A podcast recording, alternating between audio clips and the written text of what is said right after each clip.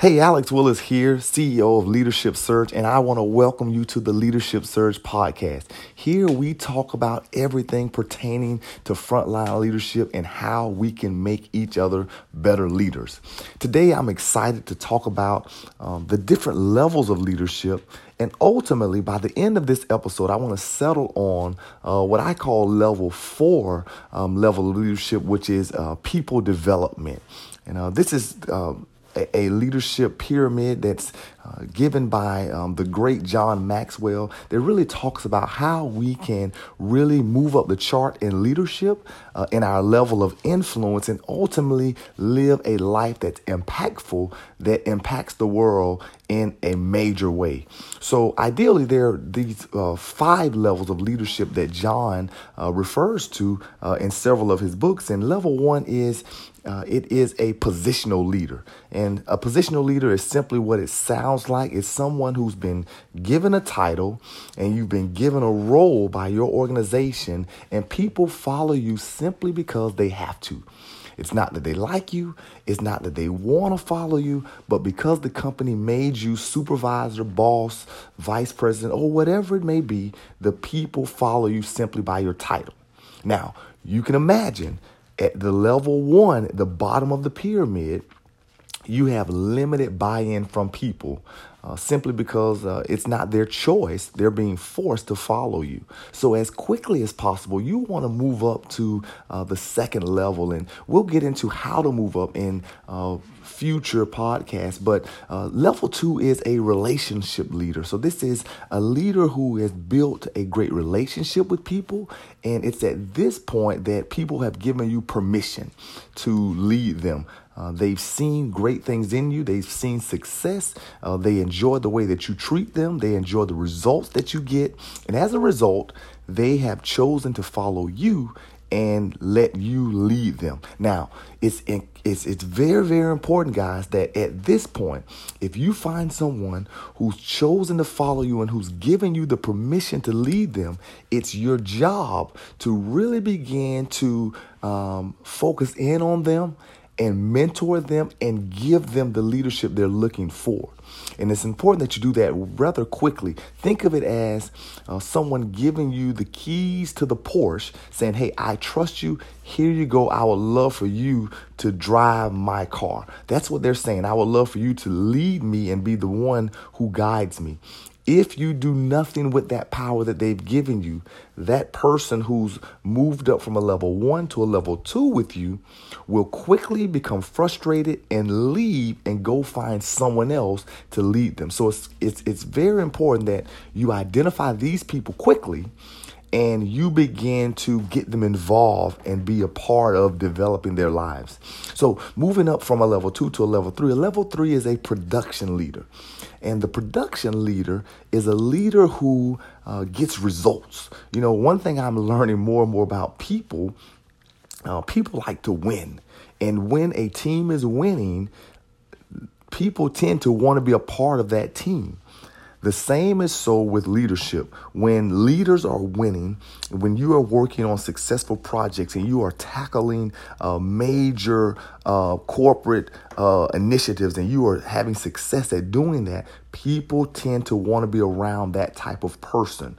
And so, as a production leader, people simply will come aboard, come on board, and want to be a part of your team because you're winning. But today we're going to settle on the level four leader, and that is a leader who develops people.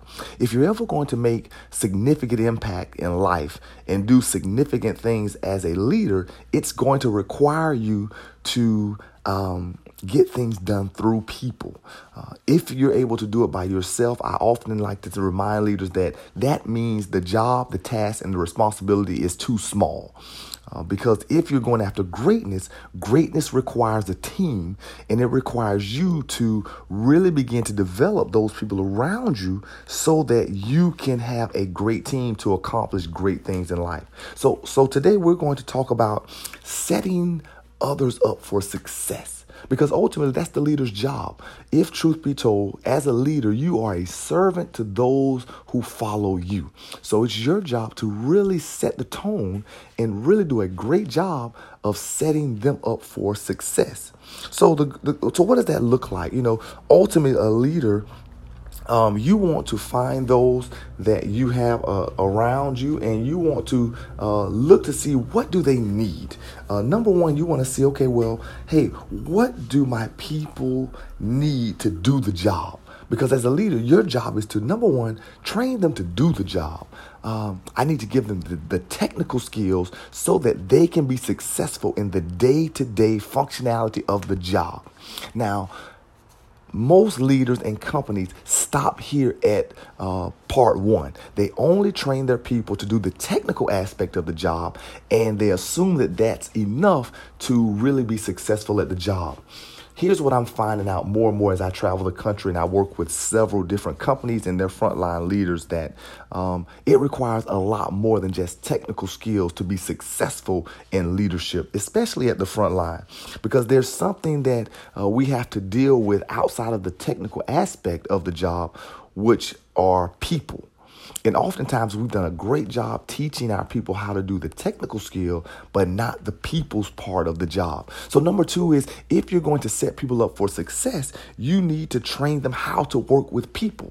And these are the simple soft skills the, uh, how to communicate, how to handle an, an emotionally charged situation, how to delegate, how to manage their time as they move up the ladder. Because typically, leaders who are great at what they do are promoted, but sometimes we can promote them out of their skill level. So it's up to us to be able to give them the skill on how to manage people and how to do that well.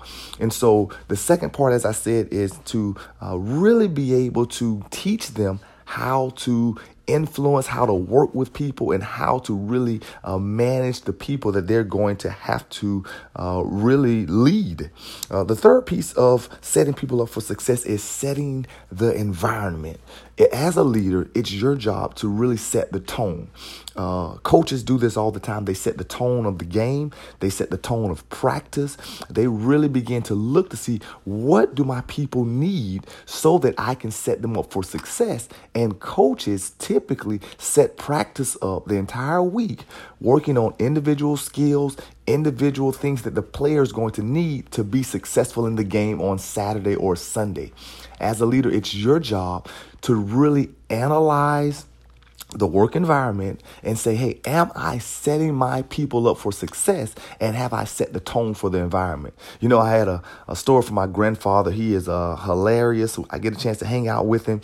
Uh, he's 87, and, you know, he re- once reminded me, he said, hey, grandson, you know that old age old saying that you can't uh, make a horse drink water? You can lead him to water, but you can't make a horse drink? he said, oh, man, that's BS. He said, you know, if you salt the hope, the, if you salt the horse's oats in the morning and you run him all day, he's guaranteed to drink by the end of the day.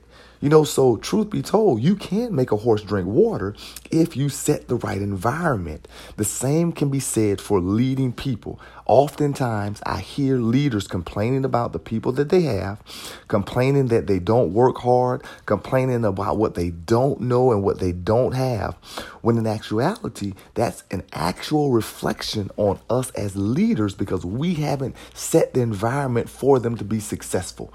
If we are not receiving what we want in our people, it's up to us to really set that environment and set the tone for them to be successful. So I want you to analyze your practice this week to say, okay, hey, are you setting up the things necessary for your people to be successful at their job?